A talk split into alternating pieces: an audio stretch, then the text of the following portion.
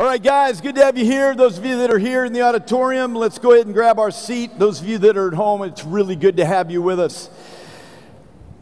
You know, I made multiple vain attempts to get my life squared away with God. I was sharing my story with a group of uh, some fo- friends lately, and my bride was with me, and she said, I'd never heard that part of your story before, and I want to give this to you this morning. Before I was truly, what I believe, truly born again, February 11th of 1984, I made some attempts to get my life squared with God.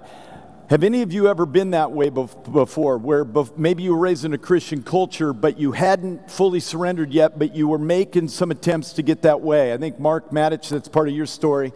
Some of you online right now, some of you up on North Shore right now, I know that's part of your story. Here's what I want you to know it was part of my story. I was raised in this Christian home, so I made some attempts while my life was spiraling out of control to come back to church, do the right thing, sing the right songs, just kind of go through all those motions. But I got to tell you something right now. It was empty and it was vain. And I didn't have the power to do it, or so I thought. As a matter of fact, I got to thinking that I am so powerless over the grip of alcohol and cocaine on my life that I figured I had a demon problem. I'd been raised in church enough to know that there was spiritual war. And so I'd heard all the stories. In fact, I'd heard some dramatic stories about demons being cast out of people. So I thought I must have a demon problem. So I found myself a pastor who was a respected man in the community who had the spiritual gift of helping people get freed from demonic strongholds or what we'd call spiritual warfare. And I called him up to my home. And he sat down with me, and we spent about two hours together. And he was doing these probing questions. And at moments there, I thought, uh oh, something's going to happen. Something dramatic's going to happen. Something, I'm going to speak something out of my mouth, and something crazy is going to happen. It's going to be like the movies here. And nothing happened. Then it came time for him to leave, and he looked at me and he said, Carl, you don't have a demon problem, you have a Carl problem. That one rocked me, but he was right. You see, I think we blame a lot of things on Satan that aren't Satan at all. And for me, that came home full circle when Jesus asked me on February 11th of 1984, Are you done yet? Are you really ready to surrender to me? And on that day, everything changed. I prayed a prayer that changed me. We're calling this series Moving Mountains Prayers That Change Everything. One of the reasons that we're getting after this this boldly and this unashamed, and we're even going to have some time for prayer at the end of this service, really prayer, is that there are prayers that change everything in Scripture. That prayer for me changed my life change the course of my life, change the woman that I would marry, change the man that I would be, change me, change me so much that I'm here today. And let me tell you something funny about that story. Although this man told me you don't have a demon problem, you have a Carl problem, now I want to tell you because I am Jesus, in Jesus Christ, I have more of a demon problem today than I've ever had in my life. You might say, Carl, what do you mean? I mean, we are in more of a spiritual war today than you can possibly imagine. C.S. Lewis said it this way The enemy will not see you vanish into God's company without an effort to reclaim you. C.S. Lewis wrote widely on the issue of spiritual war. Take him seriously. When you hear a C.S. Lewis quote about spiritual warfare, get serious about it. The enemy will not see you vanish into God's company without an effort to reclaim you. He's famous for having authored the Screwtape Letters, and we know that there's a lot of great works that have been penned for the purpose of helping us understand the reality of spiritual war, but nothing like the passage we're going to look at today on praying to win the war. If you got a Bible, I want you to open it up to Ephesians 6, verses 10 through 20. And I want to tell you, those of you that are here in the auditorium, or those of you that are online, I want to tell you that you are really in a good place today. No, I, I, need you to look at me. I want everyone in the auditorium to look at me a second. Everyone here to look at me. I know there's some tired hombres who were up until 2 a.m. partying in, in, the, in a great way, but I want you to stay locked, locked in with me here today. I want you to hear me, and I want you to know this. And those of you online, I need you to hear my heart. Jesus saw a dozen men so transformed and walking in the Spirit that a world was changed. And I have never been more absolutely confident of something to say than I am right now. You are here for a very important moment this morning. You are here for a very important appointment with God because we're going to talk about spiritual war in a way that I personally have never had a privilege to speak on. I really mean that. I've studied it. I've been a student of some of the greatest spiritual warfare writers out there Mark Bubeck, C.S. Lewis, Neil Anderson, and the like. But I want to tell you that today I'm not unleashing some secret for you, but we're going to look at the simple, powerful Word of God. And I want to tell you today, many of you are going to walk out of here liberated like you never expected you would have been. Tori and Samantha are here. They were on staff here for a good amount of time, and it's good to see you here. And I believe that Tori and Samantha, God brought you here for this moment. I really believe that. Why? Because we got a demon problem. You might say, Carl, what are we going to talk about here today? I'm talking about praying to win the war. And how we're going to win it is flat out amazing, guys. In Ephesians 6, verses 10 through 20, follow along as I read. Finally, be strong in the Lord and in the strength of his might. Put on the whole armor of God that you may be able to stand against the schemes of the devil. For we do not wrestle against flesh and blood, but against rulers, against the authorities, against the cosmic powers over this present darkness, against the spiritual forces of evil in the heavenly places. Let me just, before we continue on, let me just stop right there. Isn't this amazing? We've got a scheming devil. We are in a battle, and we are in a battle for our lives, and it is real. This is real, guys. Verse 13 Therefore, take up the whole armor of God, that you may be able to withstand in the evil day and having done all to stand, stand therefore, having fastened the belt of truth, and having to put on the breastplate of righteousness, and as shoes for your feet, having put on the readiness that is given by the gospel of peace. In all circumstances, take up the shield of faith with which you can extinguish all the flaming darts of the evil one, and take up the helmet of salvation and the sword of the Spirit, which is the word of God praying at all times in the Spirit. We're going to linger there. With all prayer and supplication, to that end, keep alert with all perseverance, making supplication for all the saints. And also, Paul says, for me, that words may be given me in opening my mouth boldly to proclaim the mystery of the gospel, for which I am an ambassador in chains, that I may declare it boldly as I ought to speak. I'm going to preach and approach this passage very differently than is commonly taught. Commonly, you walk through this and you go through the armor of God, you go through the belt of truth and the breastplate and the helmet of salvation and our feet shod with the preparation of the gospel. And then never ever do we leave out the sword of the Spirit, which is the Word of God. And it's often said it's our f- offensive weapon of war, and it is. And those are all really neat, but I got to tell you right now the metaphor that Paul is using here is about the Romans that he would have seen in the towns of that time, and he's just grabbing a metaphor to illustrate the incredible war that is around us. Don't try to parse this metaphor. This thing was written as a letter. They sat down, they read it as a letter. They would have taken it as, oh, wow, we got to get on the armor of all these spiritual things that have been talked about here, both in the Old Testament and in the New. We got to get those things together and get it on us. Sometimes we look at this and we'll preach a whole message on the breastplate of righteousness. I have no problem with preaching the breastplate of righteousness.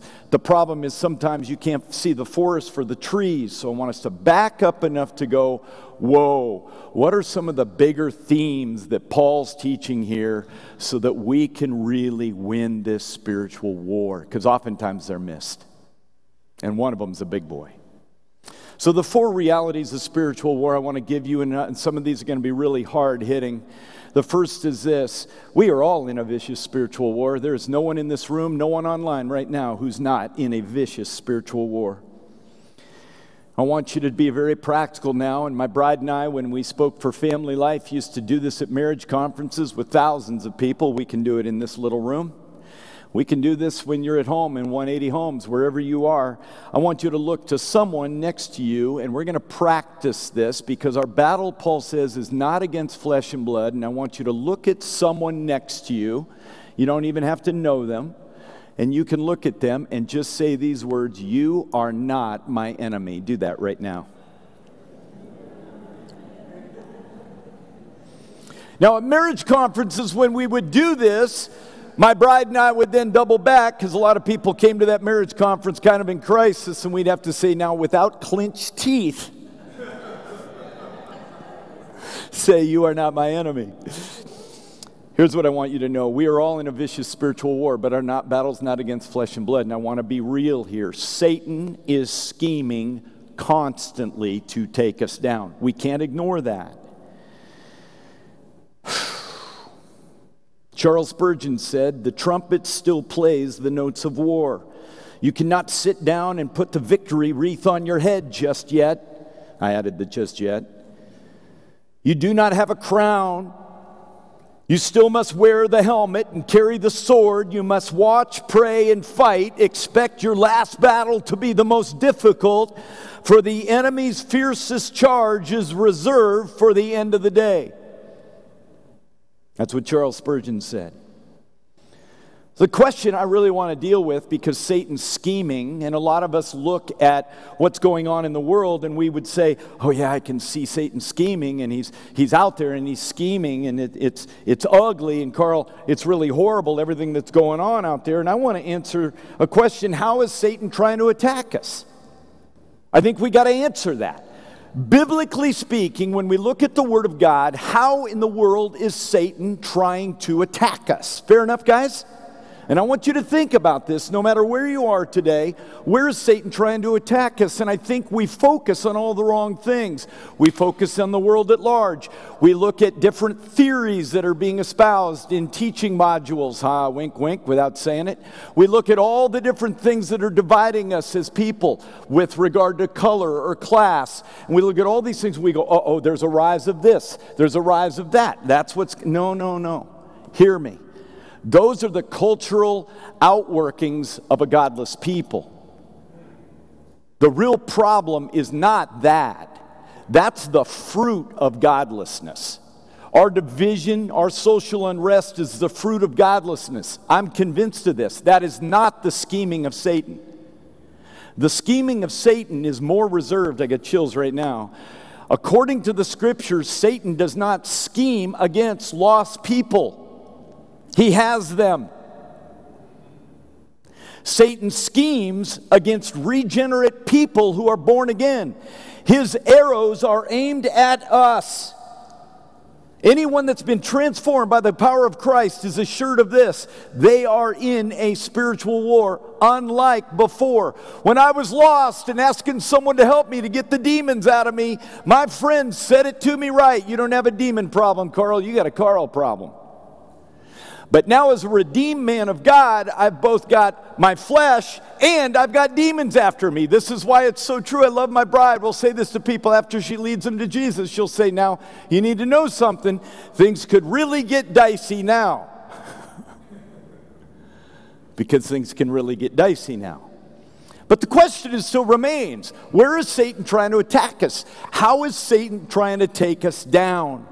And I want to be very clear with Scripture, not ethereal thoughts or books about this present darkness, which had great truths in that old classic. But the truth is, if Satan is scheming, he wants to, number one, divide our hearts.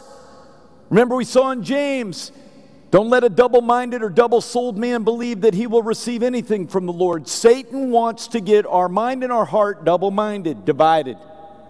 That's how he schemes. He's putting before us idols morning, noon, and night that will distract us.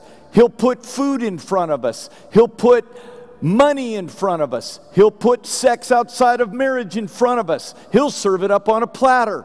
He'll put things in front of us to divide our heart. That's what Satan does. The reason we put on the armor is to protect our heart from this kind of an attack.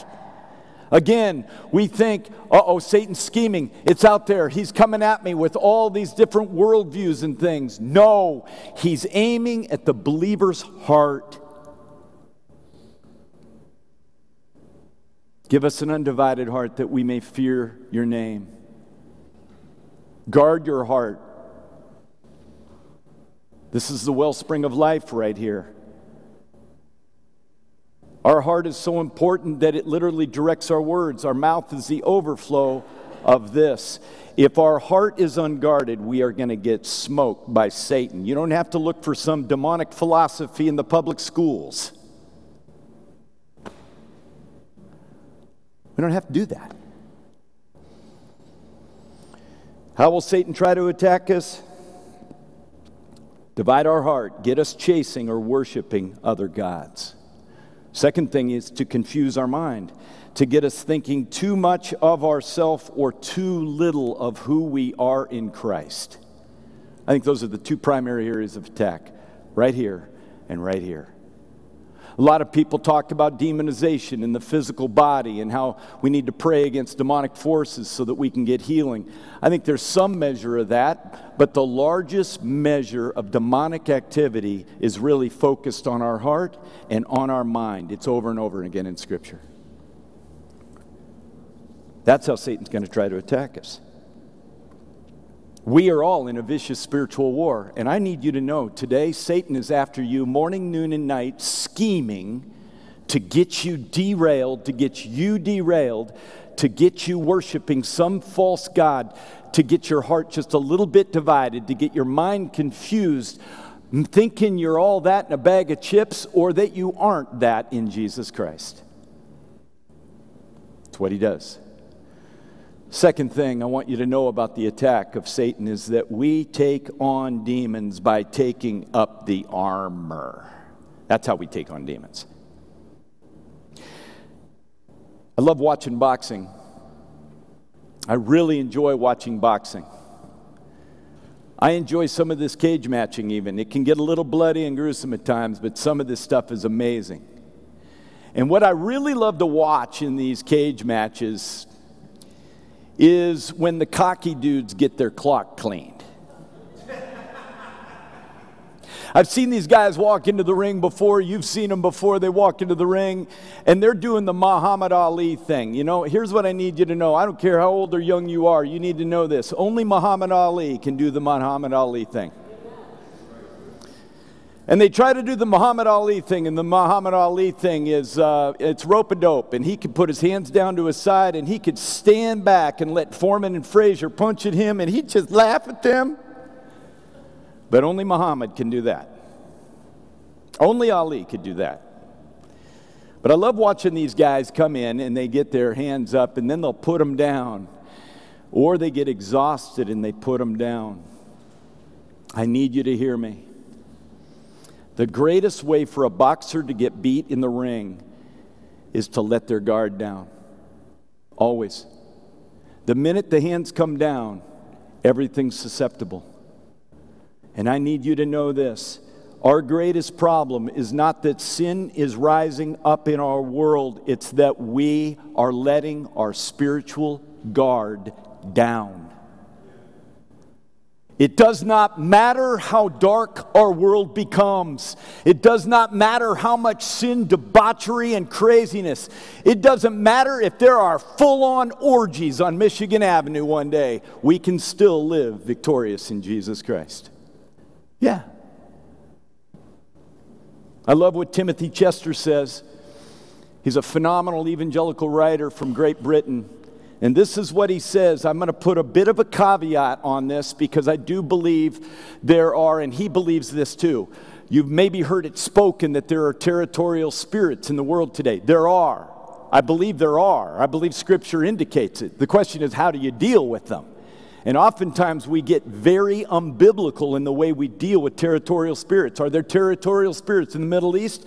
In my estimation, there clearly are. Are there territorial spirits here in America, right here in Chicago? Absolutely, there are. But I love what Timothy Chester says. He says spiritual warfare is not about naming territorial spirits, claiming the ground, or binding demons. It is all about the gospel. It is to live a gospel life, to preserve gospel unity, and to proclaim gospel truth. It is to do this in the face of a hostile world, a deceptive enemy, and our sinful natures. And it is to pray to a sovereign God for gospel opportunities. Advance comes through godliness, unity, proclamation, and prayer. Absolutely. Are there demonic schemes going on in Chicagoland today? Come on. Come on. You can give me a little more robustness than that. Are there demonic schemes going on today? Is Satan scheming against you this morning? No, you're not strong enough. Is Satan scheming against you this morning? He absolutely is. We need to embrace that. This Christianity that thinks that I'm knowledgeable enough, I've learned enough, I've gone to enough Sunday schools, I've done this, I've done that, I've been long enough in the Lord that I can almost fall asleep to the spiritual war you've already fallen, and you don't know it.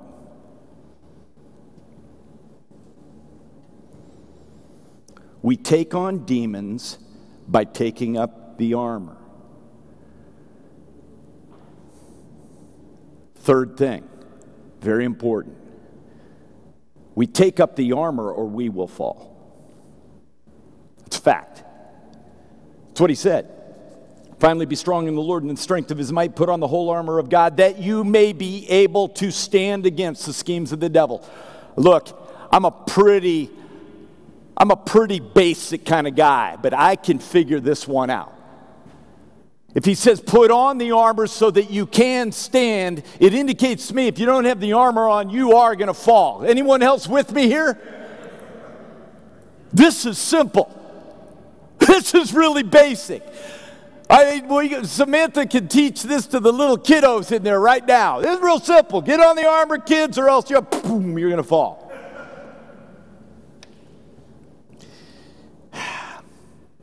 Many of us have fallen into the hands of Satan. This is hard for me to say, but I got to say it to you. You might say, Carl, what, were you trying to freak me out? No, no, no, hold on. Let's stay biblical. This doesn't mean that you're going to have froth coming out of your mouth tomorrow at high noon and when you respond to your spouse and you're going to have some foreign voice come from your voice box although I have seen that happen. What it does mean, though, is that you give Satan a stronghold and he schemes in a way that he just neutralizes you and makes you just another common dude who will be buried one day with the rest. No real consequence coming out of your life, no real fruit born out of your life. People saying a few nice things at your wake, but you leave no wake.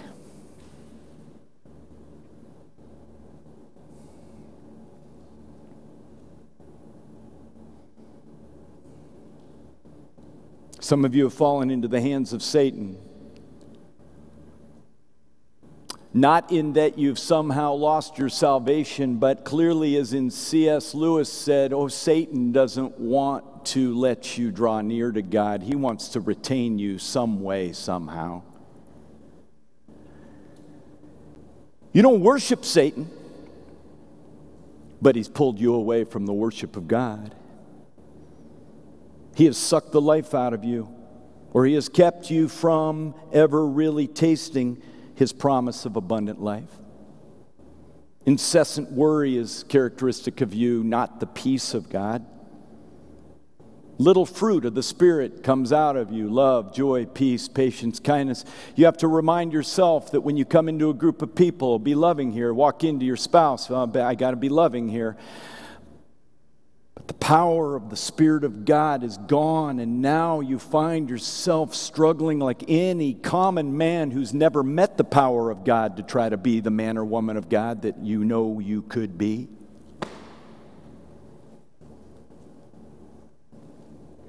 Lack of hunger for God's word and prayer, all related to falling.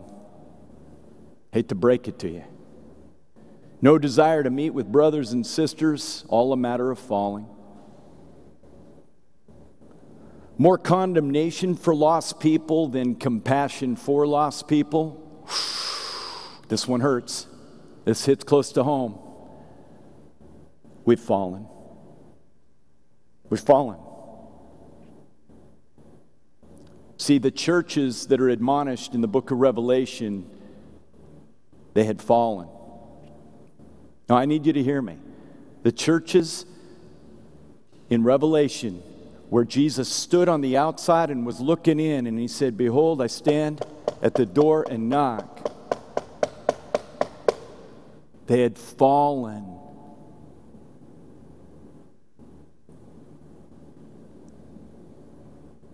You can't put another category on it. I'll argue it all day long.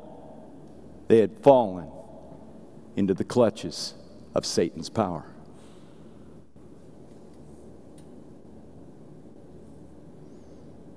Could I remind you of what was on my sister's wall when I was a little guy and I thought, huh, years later I go, oh. I walked down there one day and my big sis, five years older than me, had a big banner up around her little basement bedroom. It said, if Satan isn't bothering you, you probably aren't bothering Satan.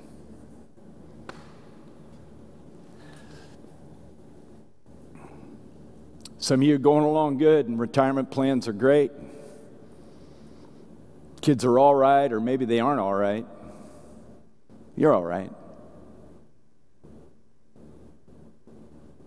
Might you have fallen? I think there's two ways to fall into Satan's hand. Two ways. And I want this to be a holy moment of you asking yourself if you're in one of these two ways. More fascination with demons than with personal sanctification. That's one. You can fall off the high ridge of utter dependence and the joy of the Lord in the abundant life. You can fall off that high ridge by fascination with demonic activity and cultural awareness of what's going on out there, but no real focus on what Jesus is doing in here.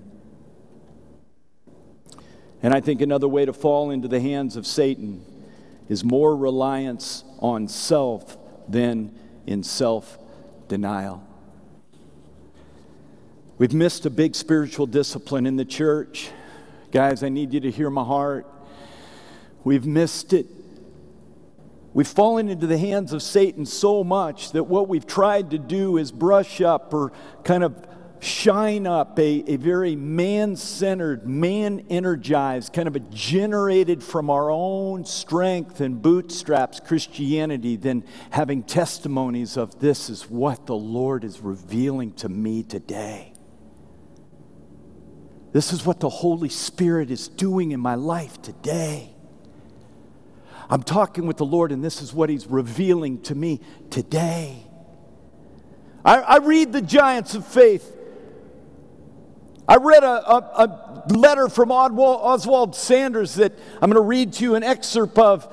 I, I, imagine he struggled with titling this incredible writing that he did. He just titled it Holy Spirit Unlimited. Love that title. Holy Spirit Unlimited. How awesome is that? And as I read through this article, I'm like, I came down and I talked to my bride and I said, Babe, we have so, so fallen into Satan's hand as the church. I'm, I'll sign us up. I get it.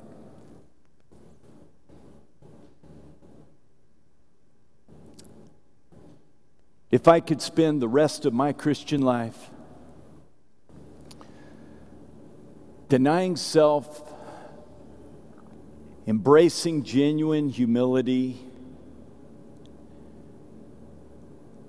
and hearing God's voice, I'd be pumped like you can't believe.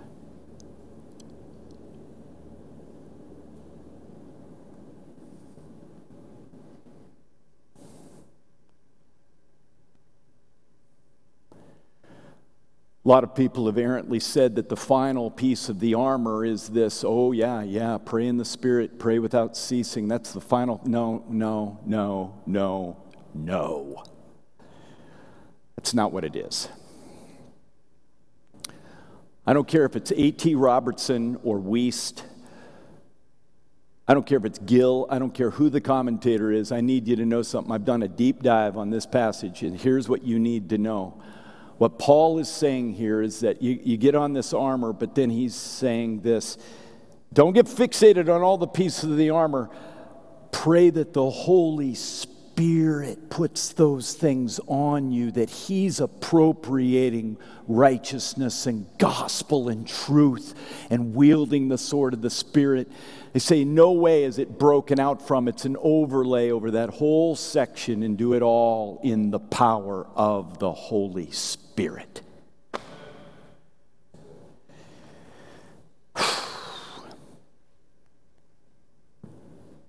So here's my final point, and then we're going to pray after a little bit, but I, I can't have you disconnect yet. I've got to explain what we're going to hit here. We will be powerful when we are prayerful. That's what you got to get. We will be powerful when we are prayerful. I'm going to make a bold statement here. I think you and yourself can get your armor on all day long breastplate of righteousness, belt of truth. I mean, you get everything strapped on. You get that sword of the Spirit, and you're wielding that baby like crazy. And if you don't pray in the Spirit, you will fall. Yep. I'll tackle you. I'll go MM, I'll go cage matching with you over that one.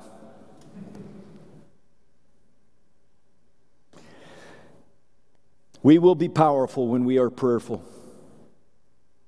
But this is more than a prayerfulness in our common approach to prayer. Oftentimes we talk too much. Do you hear me? We don't really believe that God has the power to do anything, or if He does, it won't happen to me. Some of you have a prayerlessness because you have a prayer answeredlessness to your life. That can be fixed in a heartbeat. We don't pray, and often because we don't pray in the power of the Holy Spirit. Oswald Sanders said this. Let me read from Holy Spirit Unlimited. I still love that title. Holy Spirit Unlimited. I mean, imagine Oswald sitting there going, I got this great article. What do I title it? Holy Spirit Unlimited. Sounds like a crazy used car sales place or something. Listen to what it says.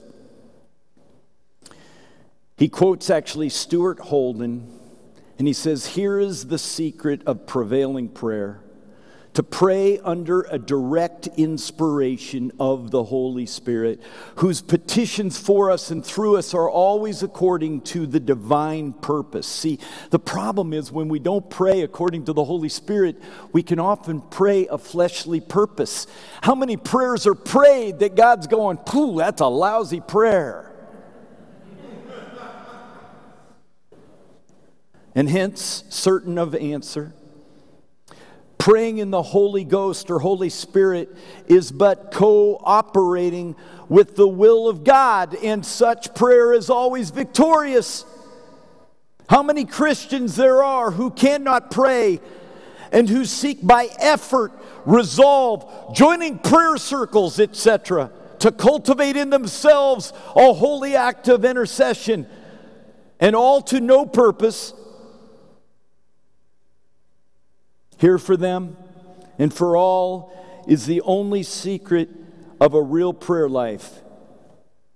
Be filled with the Spirit who is the Spirit of grace and supplication. I've got two metaphors for you that I think will drive this home. Commercial fishing in Bristol Bay. I think I shared this one time before. One, one, one evening, we were in Ugashik Bay. We had a, a a deck full of salmon. We needed to make market. It's called making market. You got to sell your product quick before it starts to spoil, or else you've got spoiled fish and it's worth nothing. So either that load back there is worth like $30,000 or it's worth nothing. My captain, I go into the wheelhouse. I go, How are we doing, Cap? He goes, I cannot find the ship. So what are we going to do? He goes, I, I, can't. I can't, I can't even find the radio frequency. And he's clicking through them pretty quick. Whoop, boom. He hits down the microphone on the VHF radio, which stands for very high frequency. He clicks down and he says, This is the GNM. Is this our ship? And he says, This is our ship. I want you to stay really focused here. Hang on, David. Just give me a second.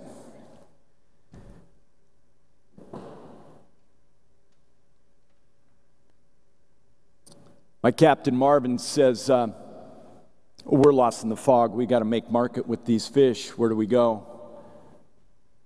Shh. Let loose of the mic. Captain speaks back from the big ship. These are the coordinates. These are the Loran-C intersection marks. Be careful. There's a big gravel spit. It's low tide. It's a little bit dangerous getting in here, but we're here. We navigated around. My captain called back. We're near that spit. What's the Loran coordinates on that spit? We want to get around that. We've just got six feet of water underneath our keel. Captain calls back from the other ship, says, If you hit this coordinate here, you should be able to get around it. We got around it, bust through the fog, see the huge lights of this ship coming down, pull up on the port side, deliver the fish. Amazing. Some of you are in the spiritual fog, and you know what we do in prayer? We talk to God, talk, talk, talk, talk, talk, and we never let go of the mic and listen to what in the world God is saying. And we wonder why we can't find God or deliver the fish or produce fruit in our life.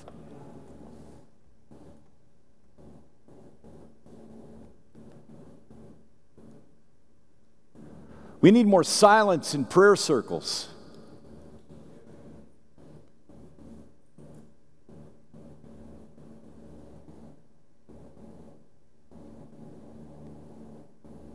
Another illustration to give you is my wife and I love triple wash lettuce. I'm on a big lettuce kick. Triple wash lettuce is awesome. You get it at Costco in the big, thick bins. It's great. Problem is, you don't eat that stuff right away. That triple wash lettuce starts to go south. I'm different than my wife. I see a little bit of lettuce going south in the lettuce, and I'm like, that whole thing's out of here. And she told me one day, What are you doing? You're throwing out everything. You need to be glad God doesn't deal with you the way I deal with week old triple wash lettuce. You know how God deals with you? The way God, the way my bride deals with triple wash lettuce. I kid you not my bride, she's so cool. She opens it up, lays it out on napkins, and she goes through there and she finds those ones that are going south and she pulls those things out. And then she finds the ones that are really good and she puts those in a bowl and she gets the bad ones separated out and the good ones over here and she's sorting through it. And I'm like, Wow. And she goes, You ready for a salad? I go, Yeah, I am.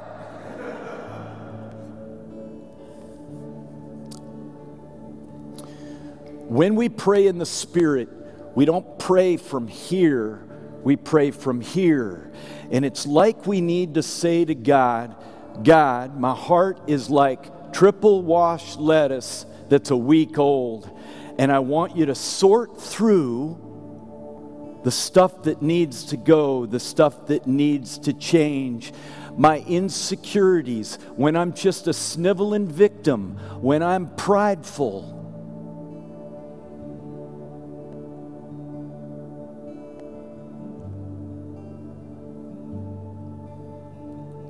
Takes time. Yeah.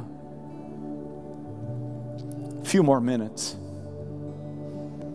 I found when I take my heart before the Lord like triple wash lettuce before my bride, he, he finds the spoiling pieces really quick. He's good. He's like, whoop. Sometimes I tried to hide some of the spoiling pieces. I'll put the good stuff over it. God always goes, What's, what's that under there? Why are you saying that on air? Oh, well, that's my insecure. Yeah, you don't have to be insecure, Carl. You're totally secure in me, man.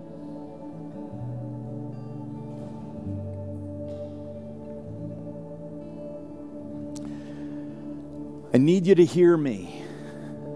The longer I walk with God, stumble and get up again, and repeat this over and over, the more I realize we must stop pretending we're doing anything powerful in ourselves. Stop it. Stop this madness. It's freaking crazy. It's American Christianity and it sucks.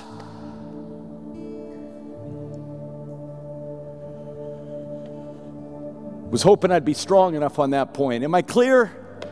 Okay. And start denying ourselves. Why? Because God wants to kick us when we're down? No, because when we open up our lives to Him and go, I'm triple wash lettuce a week old, will you do something with me? And when we go, God, w- would you lead me in the way everlasting? And go, and actually listen. Actually, listen.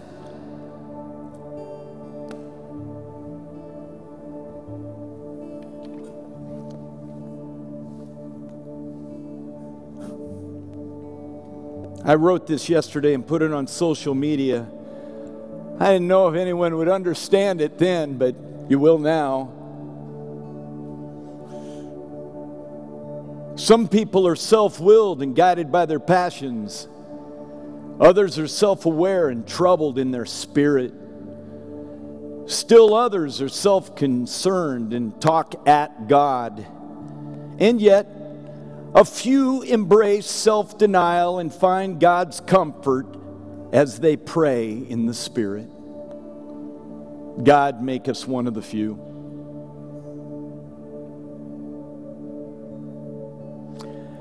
I've pastored a lot of people. I've seen a lot of self willed people in church chairs, a lot of them. Lost as geese, man. I've seen self aware people who are troubled in their spirit and don't know how to talk to God if their pick in life depended on it.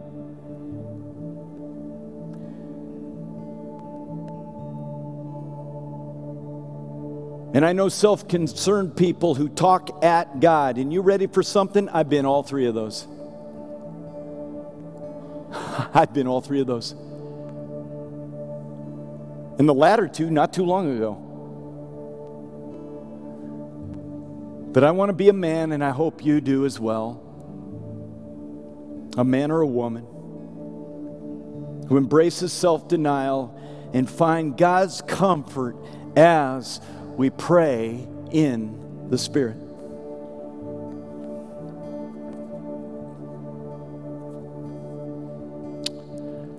Got one last thing, and it caps the last three verses that Paul gave us. And it's this statement pray in the Spirit for yourself, your brothers and sisters, and your elders, pastors, staff. That's what Paul said to do.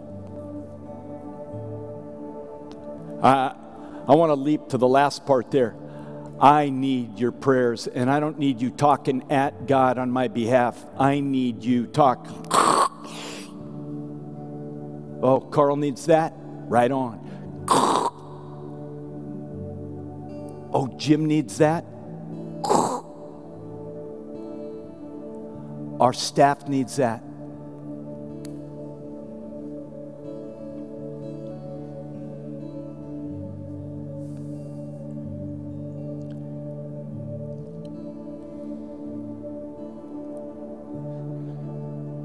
You to bow your heads.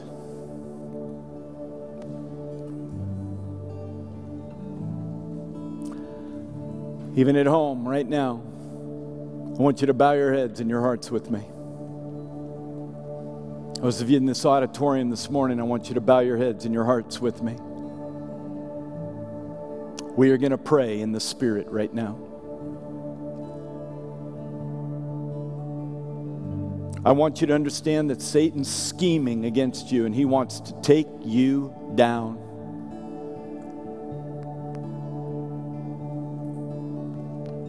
I'm asking right now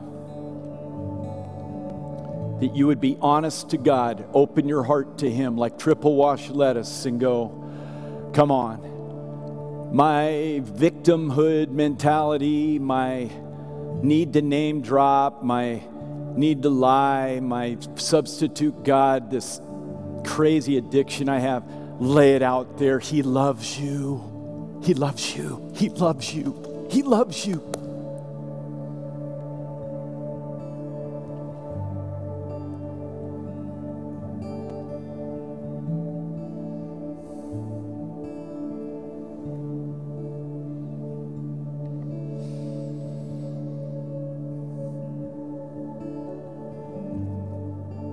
I want you to have courage right now to pray in the Spirit and ask God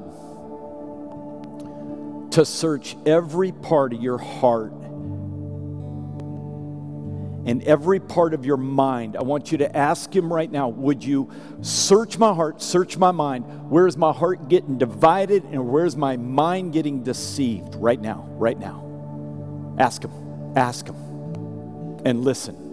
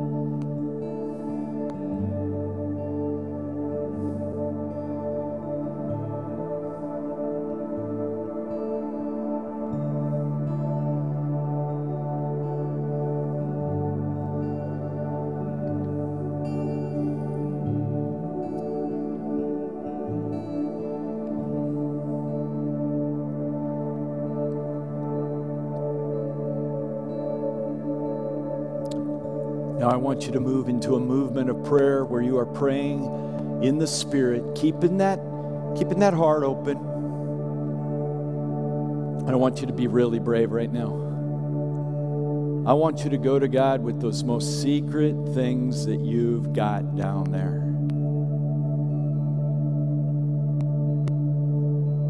That, that stuff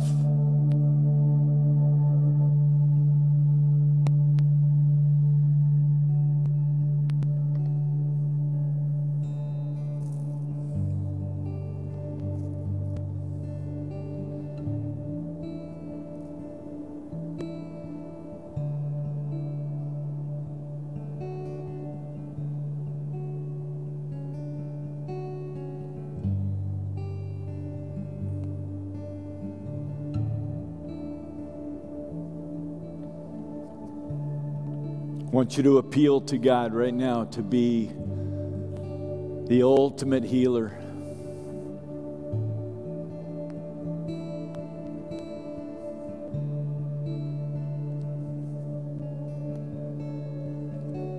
Thank Him for His forgiveness and cleansing.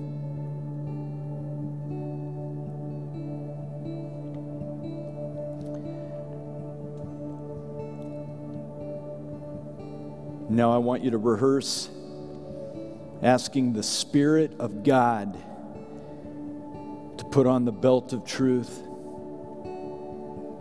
breastplate of righteousness, to stand in the righteousness of Christ, not in your own strength. To put shoes on your feet that are the gospel of peace so that you're ready to spread peace to the world. That you will, in the Spirit, raise up the shield of faith that's total and complete trust in God.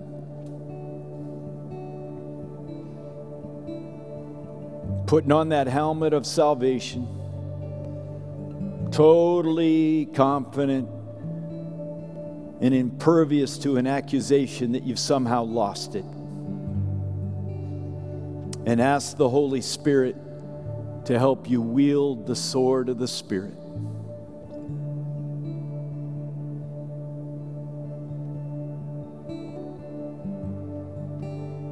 I want you to do something bold. I want you to pray right now for someone else in this room or someone who's not in this room who you believe is under an attack and maybe has fallen into the hands of Satan.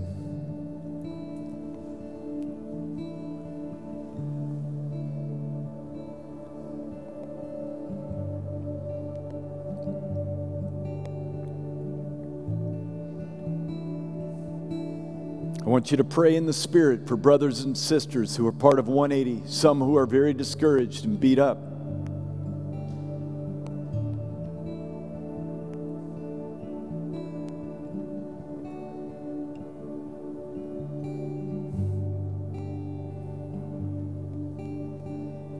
I want you to pray for your elders, pastors, and staff in the Spirit right now.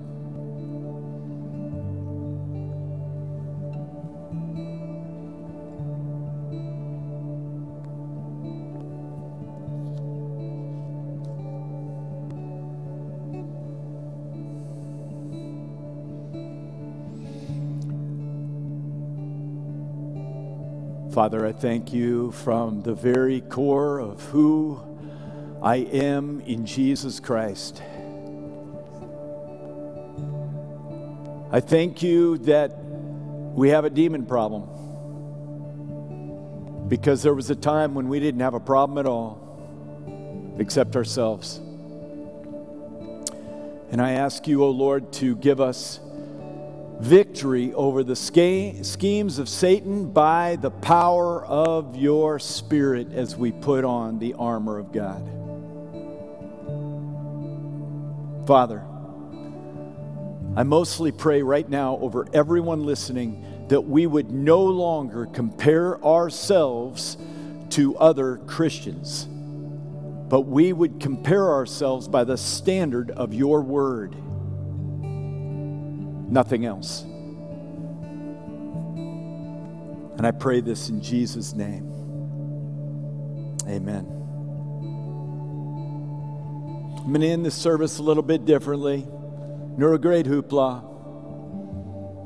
Just want to tell you now may the God who saved you, may he sanctify you through and through, not in your strength but by the power of the Holy Spirit. May you learn to let God sort through your triple wash lettuce. And may you rejoice over fruit that's being born of your life, and may you never take credit for it because you did nothing. It's to Him who gets the glory. Have a great day. See you next week.